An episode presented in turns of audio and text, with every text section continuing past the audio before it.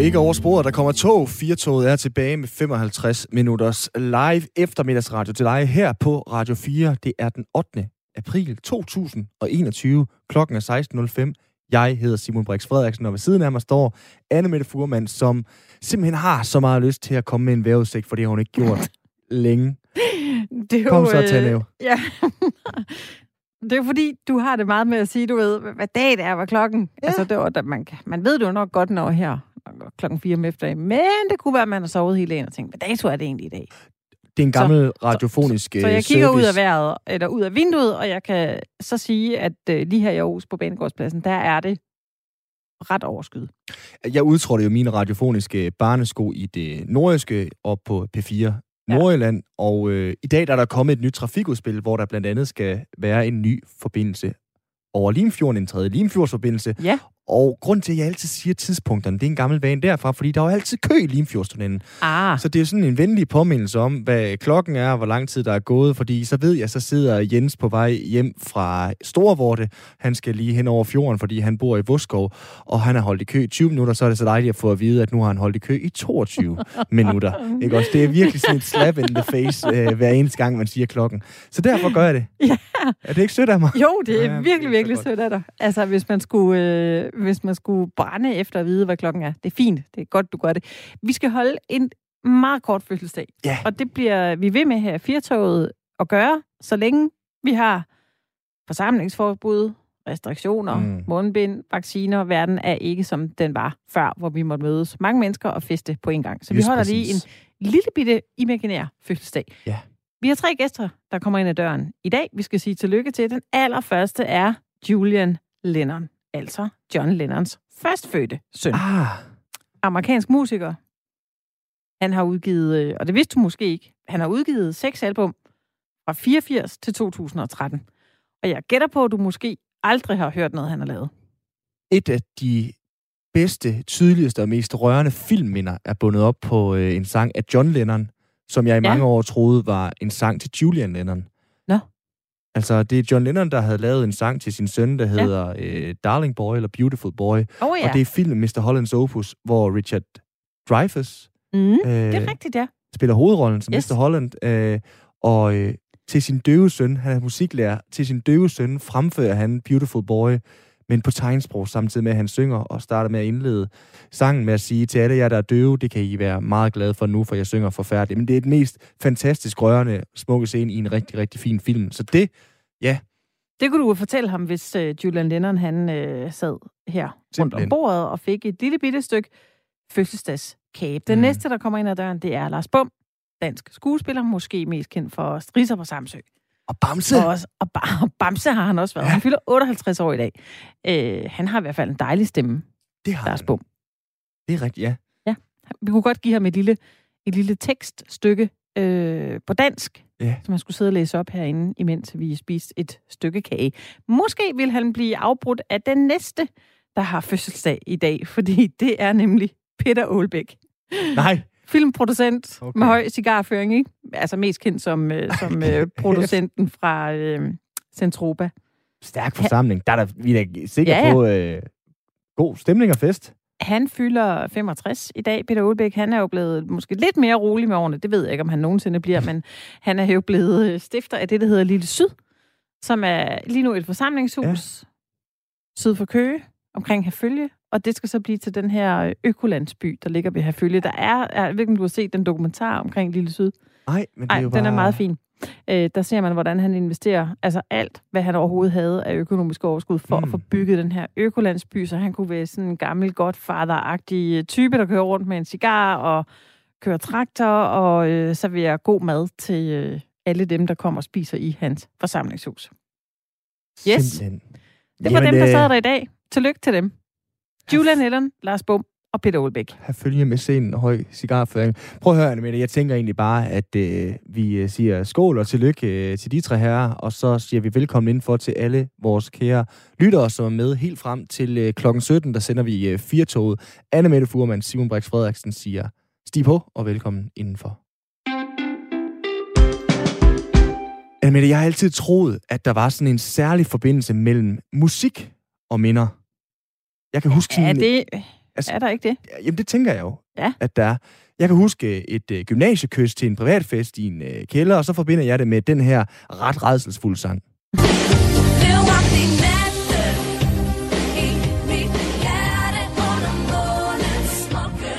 Ja. Det er Lizzie. Lizzie. Og One Hit uh, Wonder uh, Lizzie var det vel nærmest, men det er ikke noget sådan super godt noget. Men det hver gang det, jeg... synes du ikke? Ej, det var jo virkelig et hit. Ja, det har du da øh, ja. ret i. Det er kæmpe hit der. Så det, mm. det, det træder ligesom frem, hver gang jeg hører det her. Så har jeg den her sang, der for mig smager af skiferie. Og nej, det er ikke Lulu, Lukas Podolski. Men jeg hørte den her i en uge i træk i Østrig som knægt på min alt for dårlige M P tre-afspiller, hvor der kun var ti numre på. Det er også en, det er sådan en flødesang.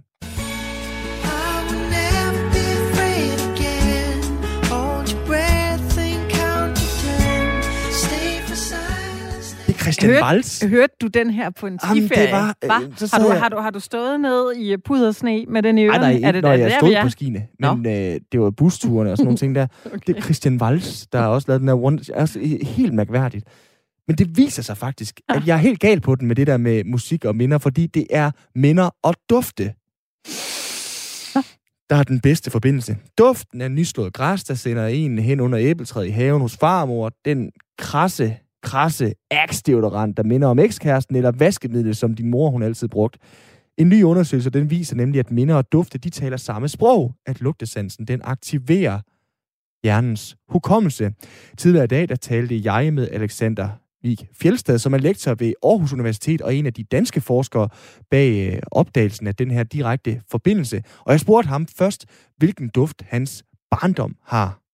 Det, der sådan kommer igen, det er, det er lugten af min mormors lejlighed.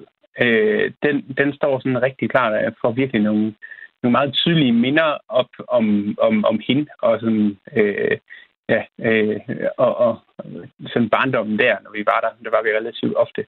Øh, og det er virkelig noget af det, hvor jeg får et sådan krystalklart billede op af nogle bestemte minder og situationer sådan, øh, fra, fra dengang. Kan du beskrive øh, lugten eller duften? Jamen, det er jo sådan lidt, øh, sådan lidt en klassisk øh, lugt, der er øh, hos, øh, hos ældre mennesker. Så, så det er tit sådan, i, øh, i, den, i den lejlighed, det kan blive sådan en eller anden form for sæbe, der bliver brugt. Og, altså, det, det er sådan en, en, øh, en meget sådan, let genkendelig lugt, øh, som, som mange måske faktisk kan, kan genkalde, øh, hvis det netop er sådan en, en lugten af... Lugten af en, en bedsteforældres altså lejlighed. Altså den, øh, den er i hvert fald flere, der har kunne, øh, kunne, kunne øh, relatere sig til det. For mig der er det en eller anden mærkværdig duft af sådan noget tigerbalsamcreme, som min farmor altid brugte, når jeg var dernede. Det, på en eller anden måde så står den øh, klart for mig. Jeg ved ikke, om det er den samme, du øh, er stødt på. Altså, kan du støde på den igen andre steder, den her øh, særlige duft af mormor? Ja, men der, altså, nogen der har sådan noget potpourri øh, stående, øh, og, og ellers så har det jo været... Så når man kommer ind i en ind i en typisk altså sådan et, et nogle mindre rum, og der står nogle møbler, der virkelig har stået der mm. i, i, i rigtig rigtig mange år, og øh, altså øh, de de rengøringsmidler, der bliver brugt, det er jo også nogle øh, sådan helt klassiske rengøringsmidler, som som jeg tror også er med til at at ligesom give den der lugt, og så det der potpourri og sådan noget øh, bestemt sæbe, der det tror jeg det, det er sådan en kombination af de ting. Så er rammen ligesom øh, sat, for det vi jo egentlig skal snakke om, det er jo den her undersøgelse fra Northwestern Uni, som viser en sammenhæng mellem lugtesansen på den ene side, og så hjernen hukommelsescenter. Er det helt ærligt så overraskende, at vi husker med næsen, så at sige, Alexander? Nej, det er det ikke. Øh, det, det er det jo slet ikke. Øh, og og øh, hvad hedder det?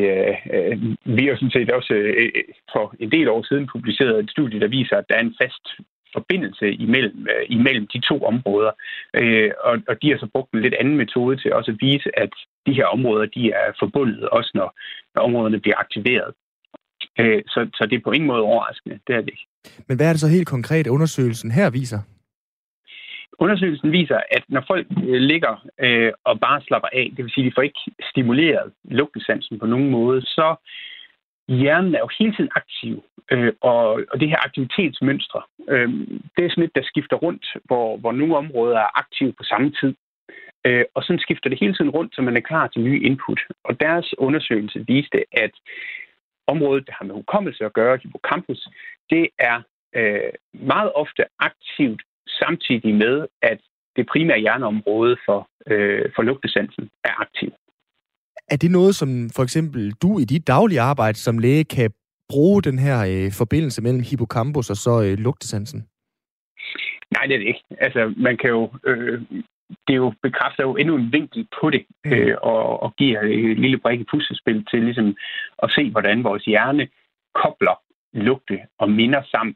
Men, men selve forbindelsen øh, vidste vi allerede var der, og det var ret stærk. Øh, så så øh, vi vidste godt, at der lå en motorvej imellem de to områder. Øh, og og øh, man kan sige, det der, det der oftest øh, har relation til i klinikken, det er jo, at patienterne netop plager over, jamen, når man mister lugtesansen, så mister man altså også evnen til at genkalde nogle minder. Øh, og når man kommer ind nogle steder med nogle ting, man ved, det elsker jeg, når jeg kommer ud, og der er fristået græs, så får man simpelthen bare en fantastisk følelse ind af, af, af både minder og glæde. Men de minder, de forsvinder jo. Det betyder faktisk rigtig meget for patienterne. Ja, jeg skulle lige til at spørge, altså, hvad kan vi så helt konkret øh, bruge den til? Nu er jeg heldigvis for rigtig mange mennesker jo ikke øh, læge eller forsker, men jeg begynder jo at tænke på øh, billeder af de her demente, som får spillet musik for sig, som lige pludselig genkalder en eller anden fantastisk følelse af en gammel sang. Er det det samme, der lige pludselig kan være i spil med, med lugte, at vi kan genkalde et eller andet hos, hos syge mennesker med en øh, gammel lugt, så at sige? Ja, altså man kan sige, det er jo i og med, at koblingen er så stærk, som den er, den er, øh, ser ud til at være stærkere end de andre sensorer, så er det jo noget, man kan gå ind og, og, og prøve at stimulere med øh, for folk, som har problemer med hukommelsen, for netop at se, om man kan genkalde nogle ting. Øh, og jeg ved, øh, at, at der har været for eksempel den gamle by i Aarhus, hvor man netop har genskabt nogle af de her øh, sådan elementer gennem tiderne med, med både øh, huse og lejligheder osv., hvor man netop, netop træder ind øh, nærmest i en tidsmaskine. Jamen, der er lugtene, de er altså også med, øh, og de er også med til, at, og lige pludselig så kan øh, nogle personer, som ellers er, er, er, er, har en kraftig nedsat hukommelse eller demens, jamen, de kan lige pludselig få et eller andet hivet frem, som de aldrig tidligere har beskrevet, øh, som de så fortæller deres børn eller børnebørn, de har med. Det lyder jo helt vanvittigt fascinerende. Altså, betyder det vel også så nærmest museumsoplevelser, biografoplevelser, hvis der begynder at være dufte med i de film, vi kommer til at se, så kommer vi til at huske dem og erindre og tænke tilbage på dem meget klarere?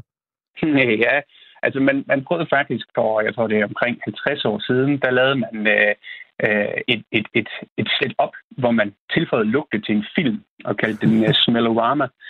Øh, og, øh, og, og der, der viste det sig så, at de der lugte, de blev bare hængende alt for længe, så det blev sådan en fuldstændig kvalm oplevelse, fordi man bare pøsede lugt ind i et lokale, der nok ikke helt var ventileret til formålet. Øh, så det er svært at give nogle lugte, øh, og så få dem væk tidsnok til, at man ligesom kan få nogle nye lugte ind. Og så er det også det, at vi alle sammen har forskellige referencer til de her lugte, så nogle ting, jamen, det vil folk opfatte som værende meget behagelig lugte, eller positiv lugte, som fremkalder nogle bestemte minder, mens den samme lugt hos øh, nabopersonen i sædet ved siden af, øh, der vil det simpelthen være for intenst, eller det vil være øh, en ubehagelig lugt, eller det vil øh, overhovedet ikke ramme nogen af hukommelsescentrene, fordi der er ikke lavet en kobling imellem de ting. Så, så det er utroligt svært at ramme bredt med lugte på den måde. Ja, det lyder jo et eller andet sted øh, bøvlet, fordi som du siger, altså samme ting, den kan have en helt forskellig lugt, afhængig af om det er mig eller dig, der støder på den, Alexander. Hvorfor er det egentlig, at lugte påvirker os forskelligt? Fordi man kan jo sige, at lugten af bilos kommer jo fra den samme bil, uanset om det er dig eller mig, der lugter til den. Det, der, det der, der, der er så fascinerende ved det med lugtesansen, det er jo, at den er, øh, den er tit koblet til øh, stærke, positive eller negative minder, især i barndommen. Øh, og det vil sige, at der skal ligesom være en eller anden ny lugt, der er koblet til noget, før man ligesom får lavet den forbindelse. Øh, den er også set for eksempel ved øh, personer med P T S D, efter de har været i krigszoner, så hvis man lugter øh, brændt gummi eller krudtslam, jamen, så får det altså også nogle minder frem, så det er ikke sådan fuldstændig øh, fast forankret, at det kun kan foregå i barndommen. Men, men kraftige Øh, sådan, øh, kraftige lugte eller nye lugte, der bliver koblet øh, med, med stærke positive eller negative oplevelser, øh, de ser ud til at, at, at være øh, rigtig, øh, rigtig gode til at, at fremkalde minder på godt og ondt. Er det noget, vi også vil kunne bruge nu her i forhold til corona? Kommer jeg til at tænke på, hvor en af senfølgerne kan være den her øh, manglende øh, lugtesans? Ja, der er det jo især lugtetræning, der er fokus på. For mm. der kan man sige, at når lugtesansen mangler, så, så mangler vi jo ligesom også noget til at stimulere de her, øh, de her minder. Men, ja, men øh, nogle af de lugte, man kan bruge, kan jo være nogen, som man har et eller andet specielt forhold til, så man ligesom øh, hele tiden kan, kan prøve både at stimulere de her lugtereceptorer, der sidder i næsen, men altså også, når der begynder at komme nogle små øh, færd igennem af, af, af af lugtene, at det så faktisk også er noget, der får, øh, får hovedcomputeren til at, at arbejde øh, lidt mere intenst, end den ellers ville. Og så ved jeg ikke, om det er fordi, at du ligesom mig, Alexander, har haft øh, regeringens trafikudspil kørende i baggrunden, men du nævnte noget om en øh, motorvej. På mit øh, notespapir, der står der fri passage, at lugtesansen er den eneste ud af vores fem sanser, der har fri passage til hjernen. Kan du prøve at forklare igen, hvordan det hænger sammen? Jamen, det er sådan set, øh, det er jo vores ældste sans, øh, og, øh, og, og de andre sanser, de har en masse stop på vejen, øh, før de ligesom kommer ind og bliver bearbejdet i hjernen. Øh, der lugtesansen fra, den bliver opfanget af det her øh, lugtesanseneuron, der sidder øverst oppe i næsen. Der bliver det signalet sendt direkte ind til en fremskudt del af hjernen, og for den fremskudte del af hjernen bliver det sendt direkte ind til det, vi betegner som det primære øh, lugteområde i hjernen. Så det vil sige, at vi har meget få stop øh, på vejen ind til de her områder, øh, hvor lugten bliver bearbejdet. Udover det, så lugtesansen derfra, jamen der, der går der direkte signaler ud til nogle områder, som har både med nydelse og foragt at gøre, men også med minder at gøre. Det vil sige, at der er utrolig få stop på vejen øh, fra øh, lugten bliver øh, registreret til, at den faktisk er inde i de her områder, som har noget at gøre med sådan, øh, nogle af de her virkelig væsentlige ting for vores øh, dagligdag og fungeren.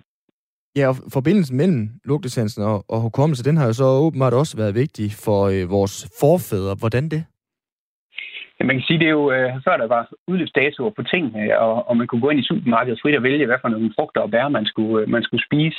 Jamen, så var det jo et vigtigt advarselssystem, at hvis man tidligere var blevet rigtig, rigtig syg af at spise bær fra en bestemt busk, øh, og havde ligget øh, i hulen i, i flere dage og ikke kunne, kunne jage og forsørge familien og forsvare familien, jamen, øh, så var det ret vigtigt, at man ikke spiste det igen, fordi så øh, var det en trussel både for en selv og, og ens, ens familie og ens overlevelse.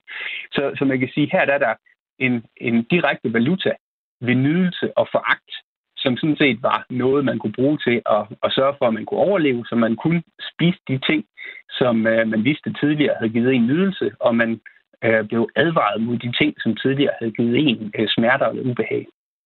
Fra den gang og så en spolen helt frem til vore dage tyve enogtyve, så kan vi også konkludere, at kokke eksempelvis har en endnu stærkere forbindelse mellem minder og dufte. Er det, er det fordi, det er en muskel? Er det fordi, at den her øh, stimulans, den kan trænes på en eller anden måde, vores lugtesans? Ja, man kan sige, at hjernen i det hele taget er jo, øh, er jo noget, der kan trænes. Øh, hvis man skal lave sådan en kobling øh, omkring øh, det her med områder, der bliver der bliver bedre udnyttet. Så et klassisk eksempel, det er, at man kigger på, på, på netop nogle af de områder, der har med geografisk forståelse at gøre, og så taxichauffører, hvor man kan se, at dem, der har været taxichauffører i, i, i mange år i tiden før G P S'ens opfindelse, jamen, de øh, havde faktisk et større hjerneområde, der havde, øh, der havde med det her at gøre, så man kan simpelthen træne hjerneområdet. Det kan vi også se ved for eksempel parfumeeksperter. Øh, deres hjerneområde for lugtesansen vokser.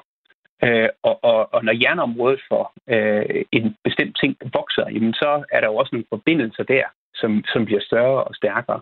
Og det er faktisk noget af det, vi også er ved at kigge på øh, i, i forbindelse med, øh, med vores forskning. Det er det her med, hvad er det for nogle elementer, der gør, at lugtesansen bliver bedre, og hvad er det for nogle koblinger, der gør, at man lige pludselig bliver øh, dygtigere til at bruge sin lugtesans og bruger den mere i hverdagen. Sagde altså Alexander Vig Fjeldstad, som er lektor ved Aarhus Universitet og er en af de danske forskere, som har kigget på den her forbindelse mellem minder og med dufte. Vi napper lige et par øh, sms'er, fordi at, øh, ja, der har jeg måske allerede lavet en sproglig fejl. Jeg skal jo ikke sige fordi at... Nej, det hedder det ikke. Jeg skal bare sige, fordi, fordi... vi har øh, talt om Dansk Folkeparti, som er kommet med et nyt kulturudspil til deres øh, øh, kommende kulturaftale, som de gerne vil være del af, og de vil gerne have lov til at værne om det danske sprog. De laver et sprogpoliti, en sproglov vil de gerne have. Og i den forbindelse vil jeg bare gerne sige tusind tak for de sms'er, vi får, som øh, gør os både bedre, dygtigere og skarpere. Altså, jeg elsker jo vores lyttere for, Anne Mette, at skrive både begavet og gode sms'er ind, som også gør mig skarp, fordi det fedeste, vi har, du og jeg og alle os andre, synes jeg nogle gange, det er sproget. Det kan så mange fede ting. Det er så det derfor da. Prøver jeg jo altid, altid at gøre det bedre. Så tusind tak for uh, sms'erne. Vi har uh, fået endnu en fra uh, Kai, som uh, slet og ret uh, konstruktivt siger, tal dog bare ordentligt og korrekt, bare for at lade os høre, at du engang har gået i skole. Og det har jeg, uh, vil jeg gerne uh, sige. Jeg er på ingen måde perfekt. Jeg har gået på noget journalisthøjskole, jeg har gået på noget universitet også, hvor jeg også har læst dansk. Det gør mig ikke i stand til nødvendigvis at øh, tale korrekt dansk altid. Jeg laver saftsus mange fejl i de her to timers live-radio hver eneste Vi dag. Vi taler også utrolig meget ja. i, øh, den her, i det her program. Det må man bare sige nogle gange. Så jeg, får også, jeg har også fået at vide, at, øh, at det var noget vrøvl, fordi jeg sagde på et tidspunkt, man kan jo ikke, hvad er vores danske ord for cancel culture? Og så var der jo en, der skriver, det hedder, det kunne man kalde for annulleringskultur. Det er jo fuldstændig rigtigt. Det er rigtigt. Og jeg havde bare ikke lige tænkt over det. Vel, jeg havde Nej. bare ikke lige tænkt over det. Øhm, Men jeg tror jamen, bare, det er så... fordi, at jeg tænker, at cancel culture ikke er en skamfering af vores smukke, smukke danske sprog, som Nej. jeg i den grad også synes. Altså annulleringskultur, jeg anerkender, det er også et rigtig, rigtig fint øh, ord, og jeg vil gerne øh, gå i gang med at bruge det. Jeg synes måske bare ikke, at cancel culture, det er så blasfemisk forkert og Nej. forkasteligt at bruge i det danske sprog i dag. Det er nok ja, bare der, jeg er. kom en gang til, øh, da jeg lavede radio på en anden station, og gentagende gange sige Instagram. Altså ikke Instagram, men Instagram. Ja, det også. Og, og, og det var lidt, fordi jeg havde det sådan, jeg kommer til at sige det her ord mange gange, fordi jeg havde øh, det med i programmet hver dag, noget der skete på Instagram. Øh, og så synes jeg, det lød så åndssvagt. Det lød så ja. poppet, sådan et kægt Instagram. Ja, og, snakke. og så sagde jeg det på dansk. Og det var, det var heller ikke okay, vil jeg lige sige. Der fik jeg også høvl. God eftermiddag, Radio fire. Hjertelig tak for det korrekte danske, der netop blev oplæst. Det var mig en ret fornøjelse at høre mm-hmm. derpå. Gamle dage rinder mig i hu. Fortsæt gerne hermed, erbødigst Poul. Tusind tak, tak Poul, for både den, og tak til alle jer andre for øh, de her fine, fine sms'er.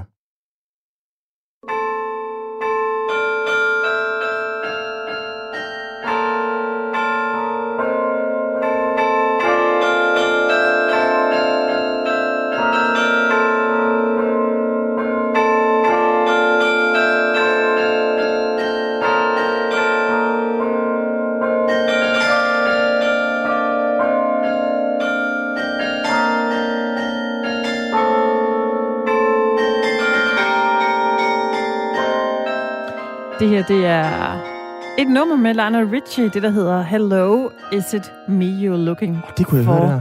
Ja, det kunne du godt høre. Det er jo øh, spillet på øh, kirkeklokker. Og det, det kunne jeg så også det... godt høre. Ja.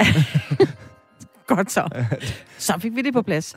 Grunden til det er, at vi skal faktisk tale om kirkeklokker lige nu. Jeg flyttede i påsken, og jeg flyttede fra en øh, nabo, der var en kirke, til en ny nabo, der også er en kirke. Okay. Og øh, det er en smuk kirke, men den havde altså virkelig gang i øh, klokkespillet her hen over påsken. Det var også skærtorsdag, det var også langfredag, det var også anden påskedag.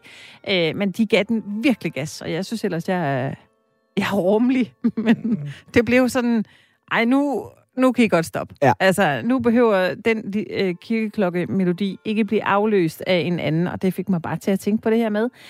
Øh, Hvad er egentlig reglerne omkring kirkens brug af, af klokkeringning eller klokkespil, som jeg har kunne læse mig frem til? Så har kirkeklokkerne fire forskellige opgaver. Det er opfordre til bøn, det er kommunikation, hvad det så end er, markering af højtids- og festdage, og så advarsel. Og lige den sidste, den er jo i de fleste sogne afløst af andre måder at kommunikere på. Mm. Det er ikke det, vi gør mere, men jeg blev sådan lidt nysgerrig på, om det bare er op til den enkelte kirke, bare at ringe løs, som man øh, har lyst til, eller hvis man nu er organist i kirken, og man lige synes, øh, Bohemian Rhapsody, den mm. føler jeg lige for at spille i dag. Hvis man lige var i stødet, må jeg så det? Hvad er egentlig reglerne for det? Det skal vi øh, tale med dig om, Pia Rasmus Møller. Velkommen til programmet. Tak. Du er klokkenist, du er organist, og så er du også Kirkeministeriets klokkekonsulent. Hvis du bare lige allerførst vil forklare sig, hvad laver man, når man er klokkekonsulent?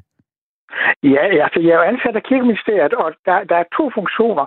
Altså der er dels en funktion, hvor man fungerer som rådgiver, altså hvis der skal laves noget ved, ved kirkeklokker og klokkespil i folkekirkens bygninger, der skal anskaffes noget nyt eller laves større renoveringer.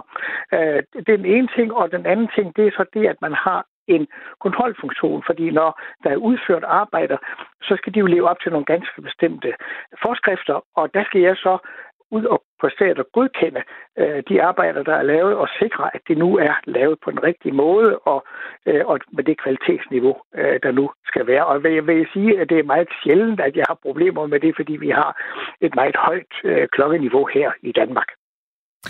Her i påsken, der må man også sige, at der var et, et højt klokkeniveau, i hvert fald i den kirke, som øh, ligger lige over for den lejlighed, jeg flyttede ind i.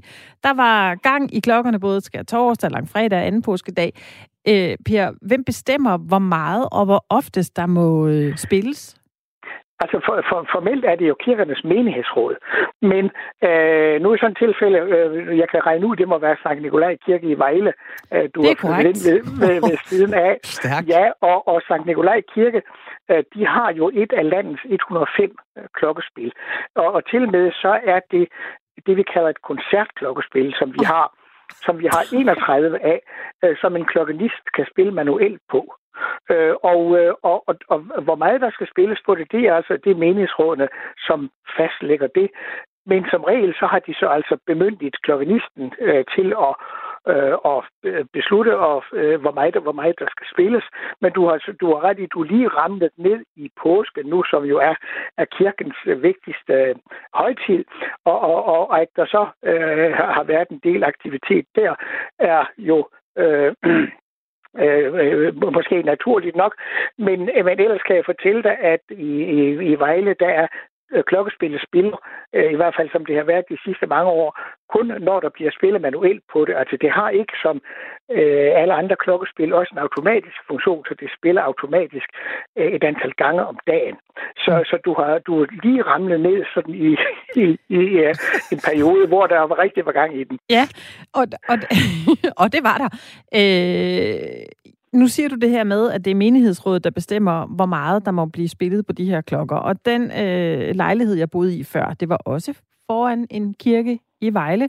Og der var der særligt et øh, par lørdage, hvor jeg tror, organisten han tænkte, nu skal den have en over lampen, nu skal jeg simpelthen hygge mig og en og spille. Og det var, altså, vi nåede der, vi nåede der op på over tredive minutters øh, klokkespil med alt muligt. Hvad, ja. og, og, og det kunne man så bare som enhedsråd sige, at det har vi besluttet, det må man godt. Hvad gør man så med de øh, klager, der måske kunne komme efter det her? Altså, jeg vil sige, det er meget sjældent, der indløber klager over klokkespil. Øh, altså, som kirkeministeriets klokkekonsulent, der kommer jeg jo også ind i billedet, hvis det er sådan, at der er nogen, der, der øh, fremsender en klagesag til menighedsrådet. Og, og jeg må sige, altså, i de mange år, jeg har været klokkekonsulent, jeg har aldrig nogensinde behandlet en klage over klokkespil. Øh, derimod har jeg behandlet nogle, nogle øh, få sager om klokkeringning og om, om, om, øh, om timeslag om natten fra, fra tårnurene, men jeg har aldrig be- behandlet en sag om, om klage over klokkespil, og det er mit øh, indtryk af, at folk altså generelt rundt omkring i Danmark, fordi vi har altså i alt et hundrede og fem klokkespil, er, at folk er glade for det og, og, og sætter pris på det. Øh, Nu, øh, når man spiller koncert på det, altså, så er det som regel en halv time eller tre kvarter. Øh, og det foregår, altså jeg vil sige, på mit eget klokkespil i Grenå, der spiller jeg omkring øh, tredive koncerter, sådan fordelt ud over året. Øh, men når det klokkespil spiller automatisk, som det gør seks gange derude om dagen, så er det maksimalt øh, to minutter ad gangen. Så, så set sådan på, på årsbasis, så er det altså ikke øh, voldsomt mange timer, det, det drejer sig om. Hvis Det er jo, jeg, jeg bliver dybt fascineret af det her. Jeg synes, det er så sejt. Og jeg tænker, nogle gange så kan man jo øh, få skudt meget i skoene, at staten bestemmer det ene og det andet. Men jeg er nødt til at sige, altså som kirkeministeriets klokkekonsulent, så lyder det saftsus med til, at I har ramt helt rigtigt, Per. Det kan godt være, ja. ja. øhm, ja, ja. Per, hvis, hvis, hvis man nu øh, kunne tænke sig at øh, bestille noget musik med kirkeklokker, hvis man havde det vendt og tænker, det øh, passer perfekt, hvis der er kirkeklok til kirkeklokkelyd øh, til den her ja. event, kan man så bestille det? Det kan du sagtens. Nå? Altså, jeg kan, jeg kan for eksempel fortælle dig, i det var for nogle få år siden, der havde vi Beatles Festival i Grenå, hvor hele byen var, var, var involveret i det, og der var koncerter rundt omkring i byen og på torvet og så videre. Og der indgik klokkespillet også i, der spillede jeg tre koncerter med ene Beatles-nummer, og, og var, var også den, der skød hele festivalen i gang. Og, og det var en mægtig succes. Der, der fik jeg simpelthen spillet en masse Beatles-musik. Og faktisk er Beatles egner sig rigtig godt for, for klokkespil. Ja, hvor, altså, hvorfor de, det? Det, det, det, det, må, det, det må have noget at gøre med, med, med musikkens karakter, øh, øh, som, som gør det. Og nu hørte du det der nummer med Lionel Richie, som er jo en ballade. Altså ja. Ballader især, de egner sig rigtig, især rigtig godt for klokkerne. Men altså, men altså øh, når man spiller koncerter på det, altså, så spiller man, man spiller meget forskelligt. Altså... Der er jo komponeret musik, specielt for klokkespil, ligesom der er komponeret musik for klaver og andre instrumenter, og det, og det spiller man også noget af, men, men, men altså, mest spiller man populær musik, fordi øh, det er jo et, øh, vi regner jo klokkespil for at være et, i hvert fald når vi spiller koncert på det, øh, for et folkeligt instrument. Fordi hele traditionen har vi nede fra Holland og Belgien, hvor at, øh, at det netop er klokkespil er et folkeligt instrument, og faktisk er det ikke kirkerne, der ejer klokkespillene dernede, selvom de hænger i kirketårnene, der er det, der er det byen, der gør det. Så, så derfor har vi traditionen derfra med at spille af meget populær musik, og man synes jo også, at når øh, nu folk går på gaden, og det er jo ikke dem alle sammen, der har bedt om at høre klokkespil, må vi jo, må vi jo se i øjnene, øh, og så, så, så synes jeg også, at man skal spille noget, som folk øh, kan lide at høre på, noget de kan genkende. Og det, det, det synes jeg, man i høj grad gør, når man, øh, når man netop spiller sådan noget, sådan noget populær musik. Men med hensyn til det der med, og også man kan ønske øh, noget, det har jeg, der har jeg flere gange sådan haft en ønskekasse hængende i kirkens våbenhus, stod i Grenå. Folk har kunnet smide ønske i, og så har jeg spillet det ved, ved en koncert øh, her. Og, og jeg skulle faktisk have haft her, øh, fordi hvis ikke det blev coronatid, så, så, så øh, havde jeg lavet sådan en, en koncert, som hedder De ringer, vi spiller. øh, inspireret af Jørgen Jorting i radioen for mange år siden. Og der har jeg så simpelthen lavet en playliste, som, eller ja, som skulle have været slået op nede på torvet. Og så øh, skulle folk så altså øh, have den playliste og kigge på. Jeg sad, sad, skulle så sidde op i tårnen, og så kunne man så altså ringe op til mig øh, på min mobiltelefon og sige, jeg vil gerne have spillet det og det nummer. Og så spillede jeg det, og så sådan kunne man så komme i en koncert igennem. Sådan set, altså var folk selv, der var med til at bestemme, hvad, hvad der skulle spilles. Så, øh, så der er rigtig mange muligheder, hvad det, hvad det angår. Det er vi altså rigtig, øh, rigtig glade for. Og, vi... og, og, lige, og, og lige sådan også, øh, kan man jo også spille klokkespil sammen med andre musikinstrumenter. Altså det, øh, man kan spille sammen, man kan spille sammen med en elgitar for eksempel, du kan spille sammen med klaver og, og, og andre øh, muligheder sammen med et brassband og hvad ved jeg. Så, så mulighederne, de er, de er rigtig store, hvad det angår. Det er simpelthen bare med at gribe dem. Jamen, hvor er det bare øh, fantastisk at, at tale med dig, Per. Du lyder altså også som en, der er virkelig, virkelig glad for dit arbejde. Bestemt, ja. Bestemt. Kan du have en fortsat ja. god dag? Tak i lige måde. Hej. Hej. Det var Per Rasmus Møller, som er klokkenist. Han er også i organist i Grenå, og så er han Kirkeministeriets klokkekonsulent. Det er Babbehar. Så stærkt. En fed titel. Næste gang, jeg skal ønske et musiknummer, det plejer ja. jeg at gøre i radioen, S M S ind eller et eller andet der. Det kan ja. jeg godt parkere nu. Nu bliver det til øh, klokkespil, så når jeg tøffer forbi på Dolphy ja. Kirke i Aalborg, så er den lige spiller. Så skal spiller. Du lige give den gas. Ikke, det er nok ikke, ja, det, jeg, jeg synes jo bare, det kunne være sjovt, sådan, sådan noget hiphop, det kunne være sindssygt fedt. Ja, det jeg ved kunne ikke, hvor egne det er lige at høre Eminem på, øh, på klokkespil. Nu vel, vi går videre. Vidste du godt, at Gobler Illes Baglands? Nej, Nej det, det var jeg... nok en af de ting, jeg ikke anede. Du bliver klogere i løbet af den næste snak nu her. Jeg kom selv til at tænke på Benjamin Buttons forunderlige liv og Brad Pitt og så videre, men øh, nej, det svar blandt mange andre bliver forklaret i den nye bog Gobler Illes Baglands, videnskabens svar på et længere liv. Og det er simpelthen blevet en decideret succes, selvom det både lyder lidt tørt og nørdet, men også sindssygt spændende på samme tid, synes jeg. Normalt så skal man jo hedde Svend Brinkmann for at skrive en bog, som hverken er skønlitterær eller en biografi, som bliver en bestseller. Men det er slet og ret sket for vores næste gæst. Ham kan vi byde velkommen til nu, forfatter og tidligere superstudent Niklas Brendborg. Velkommen til.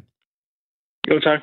Du øh, læser øh, molekylærbiologi på Københavns Universitet, og er altså nu øh, sprunget ud som øh, forfatter. Niklas, først og fremmest selvfølgelig tillykke med bogen.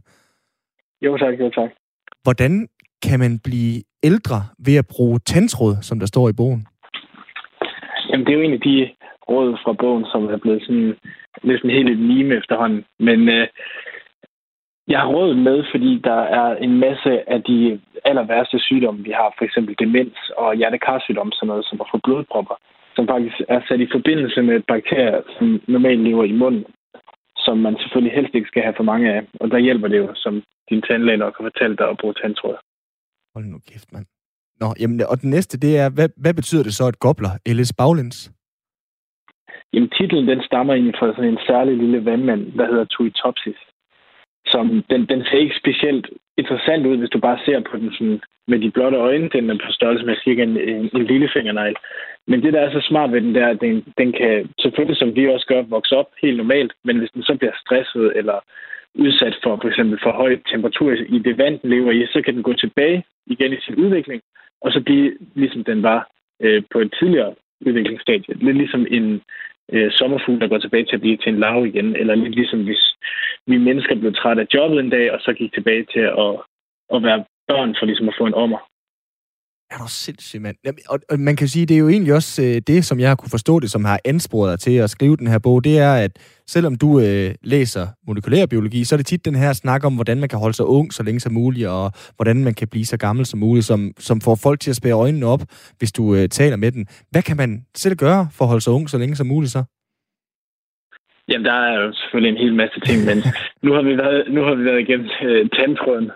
Øhm, så er det, altså, de fleste ved jo godt sådan noget som rygning og så videre, så det behøver vi ikke snakke så meget, meget om, at man selvfølgelig ikke skal ryge.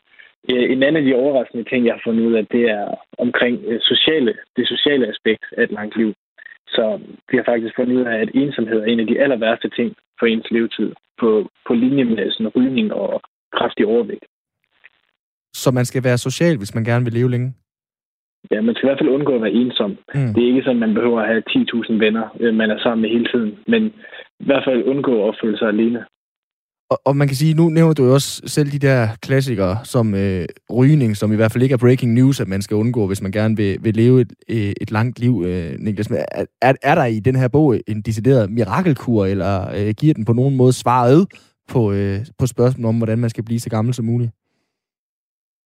Der er aldrig nogen mirakelkur øh, til sådan hårde biologiske spørgsmål, men bogen den præsenterer ligesom sådan en bred vifte af koststrategier, mm. forskellige slags motion, livsstilsråd og så videre, og så kan man jo ligesom vælge dem, man synes, der passer til en, og så se bort fra de andre.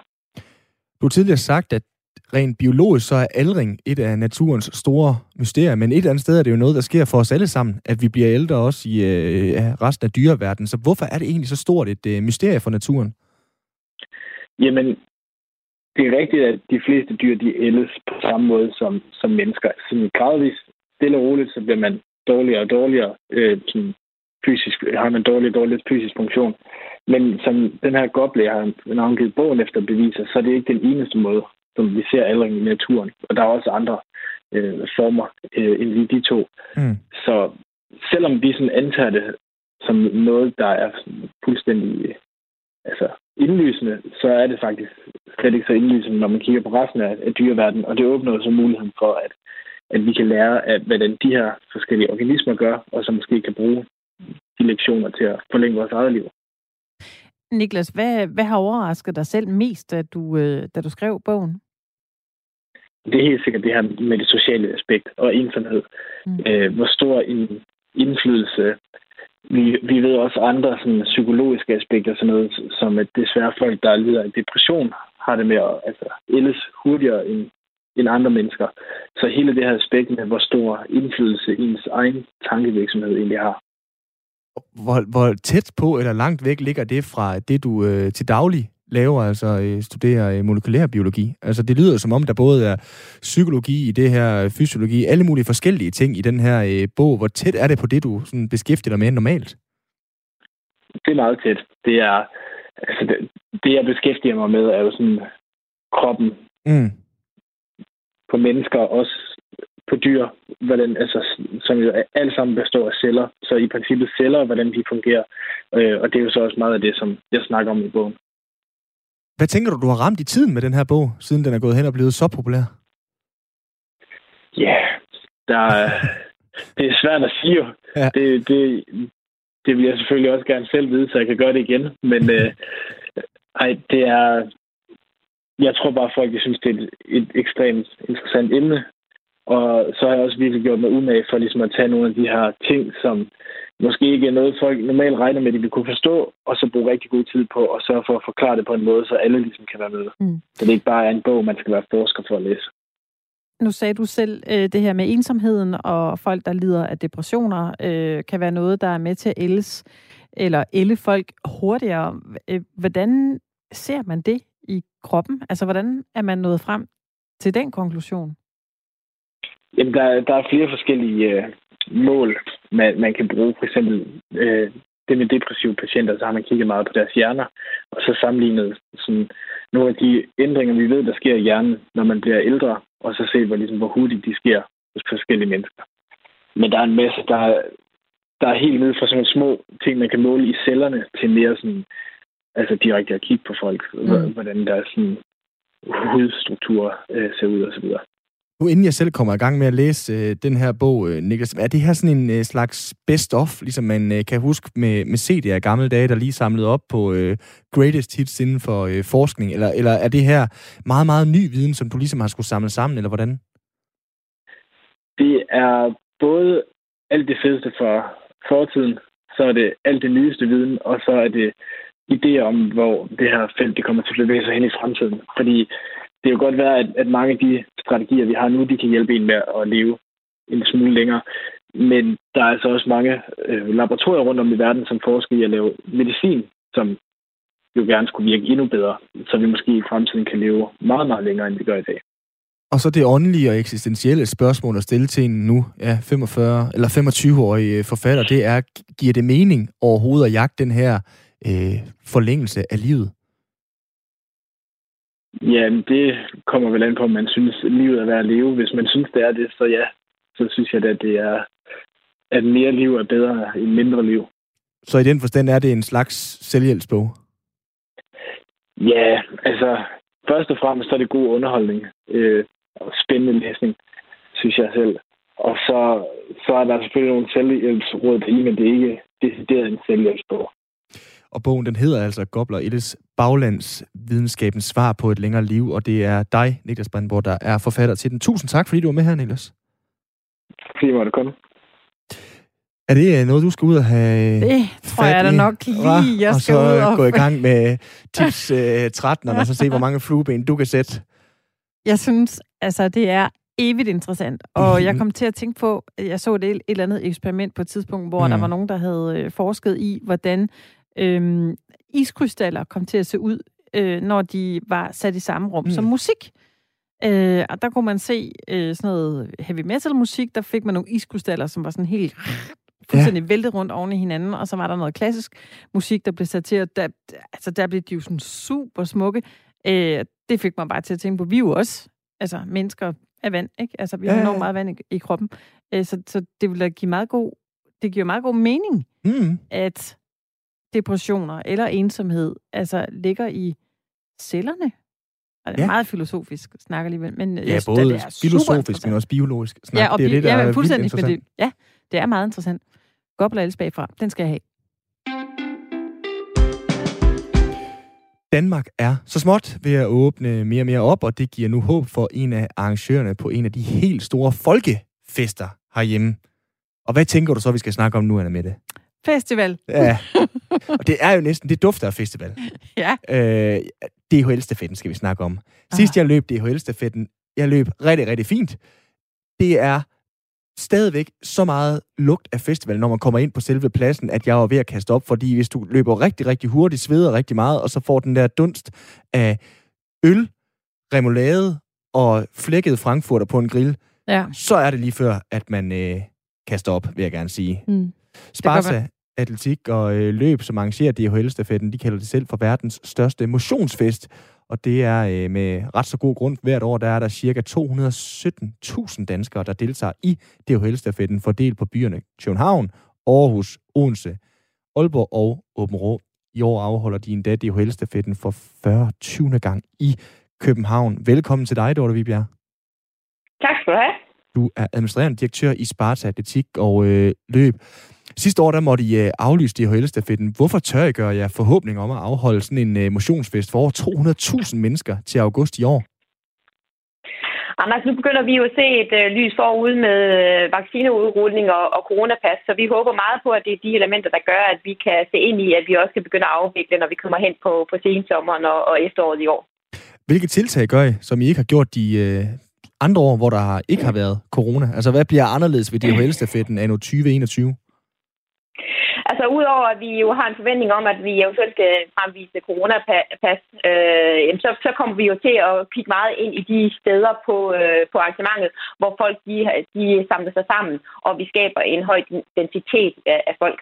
Øh, så kommer vi også til at kigge på det flow, vi, vi, vi har. Og der skal vi jo simpelthen sikre, at der er afstand, eller folk de kan holde den afstand, man på det tidspunkt øh, jo ligesom øh, skal til sådan nogle øh, arrangementer. Derudover kommer vi jo også til at kigge på, på de kontaktflader, der er i, i et event, og ligesom begrænse dem mest muligt. Øh, altså det kan jo for eksempel være i bespisningstilfælde, at det ikke er en stor buffet eller grill, som det plejer at være, men det er måske mere en kantineløsning, hvor hver enkelt deltager får en pose for sig. Øh, så det er, jo, det er jo alle sådan nogle elementer, vi kigger ind i eventet lige nu for at, for at lave så sikkert et event som muligt. Ja, fordi hvis du kan blive endnu mere øh, konkret, Dorte, og kan male et billede for os, øh, både her i studiet, men øh, også øh, ude øh, i den anden ende af radioen. Altså, hvordan ser den ud, pladsen, hvor der bliver afholdt D H L-stafet i tyve enogtyve? Altså, du snakker om afstand og, øh, og takeaway mere end øh, grill og så videre der. Hvordan ser den ud, når du øh, tænker over det? Jamen, altså, vi, vi forventer jo meget, at det bliver sammensat øh, set op. Vi har jo heldigvis en stor åben park, og vi kan bruge rigtig mange kvadratmeter. Så det gør jo også, at vi kan bruge lidt mere, mere plads, og det er jo også det, vi oplever, når folk de bestiller telt.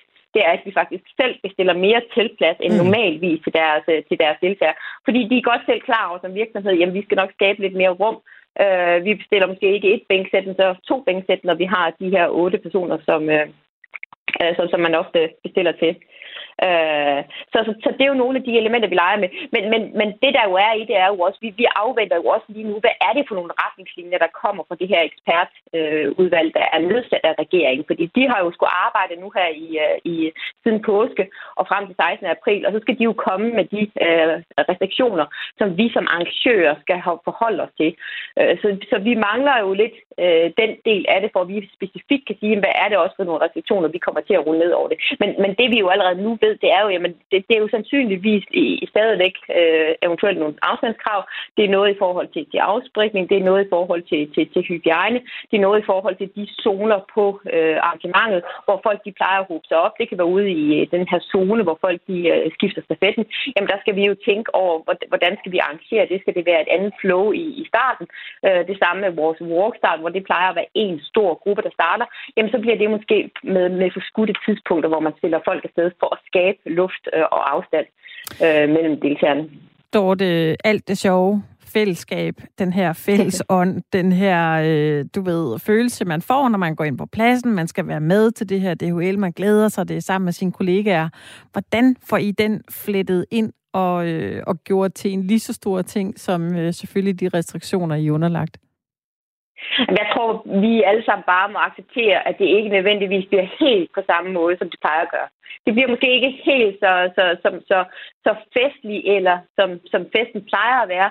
Men, men, men det er vi jo også vant til øh, i, i mange af de ting, der har været i både tyve tyve og nu her i starten af tyve enogtyve. Øh, folk har jo været vant til på deres virksomhed, hvis de har skulle på arbejde, at det at gå ned i kantinen har været noget andet, end det man, man, man gjorde førhen. Og det må vi også bare se ind i, det hul til fedten. Jamen det er ikke sikkert, at alle skal ned ved langbord på én gang, alle sammen, øh, og, og spise sammen, men det skal ske lidt mere øh, gruppevis. Og jeg, jeg, jeg tror simpelthen, og det kan vi også fornemme nu, hvor vi åbner tilmelding, at folk de er ivrige for at komme ud og gøre noget sammen med deres kollegaer. Og bliver det så ikke helt på samme måde, som det plejer at være, så accepterer vi det på grund af coronaen. Corona-effekter, de, det er jo mange ting, kan man sige. Det kan jo både være, at man er kommet til at tage nogle ekstra kilo på og har øh, ligget for meget på sofaen. Det kan også betyde, at man har været ude at gå og løbe rigtig, rigtig meget. I har åbnet tilmeldingen i dag, Dorte. Kan I se, om der er rigtig mange, som øh, er klar til at kridte løbeskoen og komme afsted? Eller kan I se, at der er mange, der måske er lidt øh, usikre og bliver hjemme på sofaen? Altså, vi kan helt klart se, at det går rigtig fint her i København i hvert fald med, med, med tilmeldingerne. Og vi har også på forkant faktisk fået rigtig mange henvendelser fra, fra virksomhederne øh, på, at de gerne øh, så snart, at vi åbnede for, for, for tilmelding, fordi de vil i hvert fald gerne være, være med. Og så det, vi hører derude, er netop de ansatte, jamen I, de trænger til at komme tilbage på deres arbejdsplads, og så trænger de faktisk også til at have noget, noget social aktivitet sammen. Og der er D H L-stafetten jo lige spot on, fordi det handler jo både om, om social samvær, trivsel øh, og så øh, motion på, på en og samme gang. Dorte Vibjerg, administrerende direktør i Sparta Atletik og Løb. Tusind tak, fordi du var med her. Det var slet. Og øh, det betyder altså, at man øh, i sensommeren jo kan se frem til de her røde skal vi og lave firetogshold? Gule. Ja, det kan vi da sagtens. Kunne vi det? Er det ikke, at det passer meget godt? Jeg er jo superløber, ikke? Så. Du har fået nye løbesko, har du ja. været turneret vidt og bredt med her og i radioen, det, og har ejer. gået tooghalvfems etager, sagde du her for to timer siden, og har lige siden nærmest set ud, som om du manglede ild til hjernen. Præcis, præcis. Du er da klar. Der er, der er jo det her med, når man har taget lidt på, og så er det jo som om, man, man løber med et barn, så vi kunne for at gøre det lige, ja. Nå, altså kilomæssigt, et lille barn. Tager man jo på, har jeg måske taget på ja. i vægt. Det kan vi bare lege. Jeg skal nok lade mig gå i detaljer. Så, så du kunne løbe med et barn på ryggen? Det, så, jo, hvorfor skulle jeg det? Altså, nå, vi det jo, bare... Hvis vi skulle lave et hold sammen, så skal vi vel have Jamen, jeg tænker nogen... bare, hvis der skulle være sådan lidt uh, kollegaopbakning, ikke? Hvis jeg skulle overhovedet melde mig til et løbeløb som D H L. We are all in this together, som hvor lang, vi siger hvor langt er det, man løber? High School Musical. Er det fem, ja. er det fem kilometer? Det er fem kilometer. Så jeg, så jeg en, skal også løbe god... fem. Alle løber fem kilometer, ikke? Er ja. det sådan? Ja. Det er tanken. Altså, jeg har en god øh, ven og øh, bekendt, som øh, plejer gerne at tage fire eller fem af turene selv. Ja, så vidt jeg husker, skal man være i hold af fem, så det er femogtyve kilometer, du skal tilbagelægge i alt. Aha. Øh, ja, så synes jeg bare, du skal løbe sidst. Altså, fordi så kan du indhente alt det, det som øh, alle, alle os øh, meget langsomme mennesker. Nu ser jeg også, fordi jeg vil ikke stå alene. Super fight over for kollegaerne. Der er lang tid til. Kom nu bare i ja, ja. træning. Du lige starter med en god påske her. Ja, det er rigtigt nok. Det har i hvert fald været en fornøjelse at have dig tilbage i studierne, Mette. Det er godt. Det er dejligt at være her, selvom vi har fået lidt skæld ud på sms'en i dag over måden, vi taler på. Og der er også nogen, der synes, det er dejligt. Faktisk. Vi har faktisk fået endnu en uh, sms fra uh, sprogprofessor Poul, som ja. uh, simpelthen adresserer direkte til dig, Nå. frøken Fuhrmann. Jamen. Fordi at er nemlig ikke forkert. Ah, det... Er det ikke det? Fordi at... Det har jeg da lært, man ikke kan sige. De er samme ord som ti, det vil sige som på svensk, derfor at, så go on. Det er den øh, pædagogiske forklaring fra sprogprofessor Poul, som vi har øh, fået. Ej. Og på den måde, så kan du også træde ud af det her studie i dag og være blevet endnu klogere. Det håber jeg også, lytterne er blevet, efter at vi har været forbi en hulens masse forskellige emner. Og jeg lover både dig og jer, at vi gør det igen i morgen. Fredag sender vi jer på weekend med sidste omgang af Firtoget for den her uge, der er det delen dulme også Simon Brix Frederiksen og Anne Mette Fuhrmann, der er i studiet. Det er så dejligt. Efter vi er færdige og har slukket mikrofonerne, så giver vi den videre til Stream and Chill her på øh, programmet. Først så får du noget specialklassen, og så er der også lige nogle nyheder. Vi har intet andet at sige end tusind tak for i dag.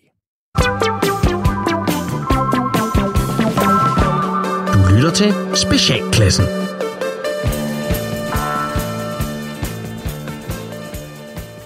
Velkommen til Dyrebrevkassen.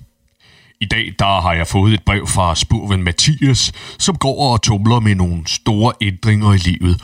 Og Mathias han skriver: Kære Dyrebrevkasse, jeg skriver, fordi jeg netop står over for en stor beslutning i mit liv, og jeg vil rigtig gerne have et godt råd. Jeg har nået en alder, hvor de fleste flytter hjemmefra, enten for at studere eller fordi de har fået en kæreste. Men jeg har hverken delene. Alligevel kan jeg godt mærke på mine forældre, at de er ved at være presset over, at jeg endnu ikke er flået fra reden. Det ville være det naturlige spring bare at kaste mig ud i det, men jeg har en irrationel frygt for, at jeg bare vil styrte i døden. Alle mine søskende har taget springet, men det er som om, der er noget, der bremser mig. Min mor, hun siger, at jeg tænker for meget, men det er jo også nemt for hende at sige, hun har jo sit på det tørre og ved, at hun kan flyve. Jeg tror måske, at noget af det, der nærer mig, det er, at min bror sprang ud i sidste uge, og han knuste hovedet mod den underliggende asfalt. Jeg kan stadig se hans lemlæstede lig, når jeg kigger ud af reden. Min mor siger, at sådan er livet, og jeg bare skal tage mig sammen. Hvad skal jeg gøre?